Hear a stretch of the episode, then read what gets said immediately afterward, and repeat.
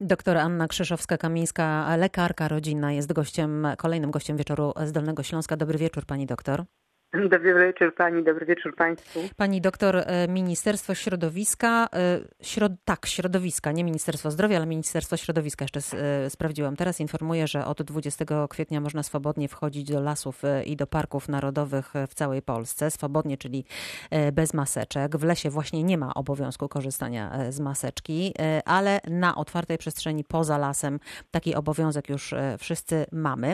Tymczasem, nie dalej jak dzisiaj, w jednym z wrocławskich parków widziałam rowerzystów czy też biegaczy bez maseczek, więc no, można się spodziewać, że podczas majówki te maseczki też raczej no, będziemy, czy też większość będzie ściągać w, na otwartej przestrzeni. I chciałabym porozmawiać o ryzyku zakażenia właśnie na zewnątrz. Pytanie do pani na podstawie tej ponadrocznej obserwacji zakażeń koronawirusem. Jak bardzo prawdopodobne jest zakażenie się właśnie w parku, czy nawet w mieście na spacerze?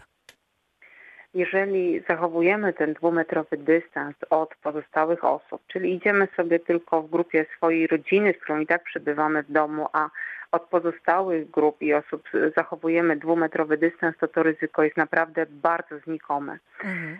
Niemniej nie chcę się... Nie, my nikogo nie nakłaniamy, absolutnie, absolutnie nie nikogo nie nakłaniamy. Mhm. Naprawdę też chciałabym, żeby na przykład starsi państwo spacerujący sobie w parkach, którzy bardzo się denerwują, że inni nie noszą maseczek, jeśli widzą, że ta osoba biegnąca czy jadąca na rowerze mija ich naprawdę dalekim łukiem, te, te dwa metry zachowuje, to proszę nie wysyłać takich strasznie złych spojrzeń w ich stronę. Mhm. Natomiast jeżeli stoimy sobie do kasy na przykład jakiejś, do Parku Narodowego i ktoś nam wchodzi na plecy i chucha prosto w twarz, no to oczywiście to ryzyko jakieś jest. Więc mhm. wszystko zależy od tego, jak my na tym świeżym powietrzu się zachowujemy. Widziałam biegaczy bez maseczek, jak powiedziałam, ale też i takich, którzy biegają w maseczkach. I zastanawiałam się nad tym, czy to rzeczywiście jest bezpieczne dla zdrowia, czyli taki intensywny wysiłek fizyczny w masce. On jest dużo trudniejszy, bo jednak maska stwarza pewne opory oddechowe, więc zależy jak kto jest przystosowany i jakiej jakości ma maskę. Tak? Bo mhm. mamy zdecydowanie lepsze i gorsze maski. Mamy te z wentylkiem, z którymi stosunkowo łatwo się wydycha powietrze. Nie stwarza się dodatkowych oporów tutaj, w których się biega trochę łatwiej. Co to znaczy nie stwarza się dodatkowych oporów? No bo nabierając powietrze pokonujemy jakiś opór naszych dróg oddechowych i potem wydychając, jeśli mamy jeszcze maskę, przez którą musimy wytchnąć to powietrze, to jest nam troszkę trudniej zrobić pełny wydech. Maski z wentylkiem, które ułatwiają swobodny wydech, są przyjaźniejsze biegaczom. Um, Okej, okay, a to powiedzmy w takim razie, z których masek biegacze lepiej, żeby korzystali dla własnego zdrowia, jeżeli postanowili biegać w parkach w maseczkach, czyli tak jak w tej chwili, czy stosują się poprawnie do przepisów? Czyli zdecydowanie łatwiej będzie biegać w maseczkach z wędrówkami, mm-hmm. bo, bo przynajmniej część oporów oddechowych sobie zmniejszą, tak? Bo wdech i tak będzie trudniejszy, ale wydech będzie dużo łatwiejszy. Mm-hmm. Natomiast też bardzo w maskach trzeba biegać bardzo ostrożnie, nie można przesadzać, tak? To nie będzie taki sam trening jak bez maski, chyba że ktoś jest super wytrenowany. Mm-hmm. Mi się nie udaje w masce biegać i osiągać takich efektów mhm. jak bez maski. Podczas majówki w wielu miejscach, zresztą jak pani przed chwileczką też powiedziała, będzie można natrafić na liczne zgromadzenia, na przykład przy wejściu, no nie wiem, do Parku Krajobrazowego, czy też gdzieś w okolicy wyciągów górskich, czy mo- być może nawet i na szlaku na Śnieżkę. Ostatnio widzieliśmy sporo turystów na Śnieżkę, zresztą wszyscy jesteśmy bardzo złaknieni tych podróży i spacerów w otwartej przestrzeni, więc można się spodziewać, że także w tych miejscach będzie bardzo dużo ludzi. I teraz tak, jeśli ja mam maskę i zachowuje odległość od innych ludzi, a inny turysta tej maseczki nie ma, to jak duże jest prawdopodobieństwo, że możemy się od takiego człowieka zarazić, zakładając, że na przykład może być właśnie nosicielem wirusa? E- Powiem wprost, że w procentach nie umiem odpowiedzieć mhm. na to pytanie. Natomiast przy wejściu w górach, gdzie to powietrze, prawie zawsze jest jakiś wiatr, tak, przewiew, to naprawdę to ryzyko jest stosunkowo małe. Zupełnie inaczej będzie się miało to do momentu, kiedy na przykład stoimy wszyscy w kupie pod budce, tak, chcąc kupić mhm. lody czy, czy jakieś jedzenie na wynos.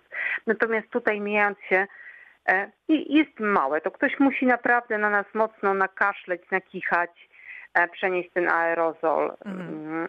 a my bez maseczek się narażamy. Natomiast jeśli mamy swoją maseczkę... I zachowujemy jakąś odległość. Dystans, mhm. tak. Ten, ten dystans jest najważniejszy na świeżym powietrzu. Ja bym chciała jeszcze, pani doktor, żeby pani zaapelowała do wszystkich, którzy noszą maseczki pod nosem. Obserwuję takich ludzi codziennie, czy to w sklepie, czy to, czy to na zewnątrz, że to jest kompletnie bezcelowe przecież. To jest absolutnie bezcelowe. Proszę zauważyć, że większość wymazów pobieramy z nosa. Mamy na przykład szybkie wymazy, testy antygenowe w kierunku koronawirusa i pobieramy je z nosa w praktyce, więc jaki sens ma zakrywanie ust, skoro w nosie tego wirusa jest więcej? Mhm. Jest nam łatwiej, bo nam nie parują okulary, tak. Bo, tak. bo generalnie dorosły człowiek, w ogóle wszyscy powinniśmy oddychać przez nos, bo to jest nasza naturalna droga oddechowa. Oddech przez usta nie jest zdrowy. Mhm. E, więc my sobie odkrywamy te nosy, bo jest nam źle w tych maseczkach, ale to w tym momencie równie dobrze można jej nie mieć wcale, mhm. e, niż nosić tak. Chciałam, żeby to wybrzmiało, ponieważ mówi się o tym od dawna, od dawna i bardzo, bardzo dużo. Niemniej jednak cały czas można spotkać no właśnie ludzi, który, którzy noszą maski pod nosem.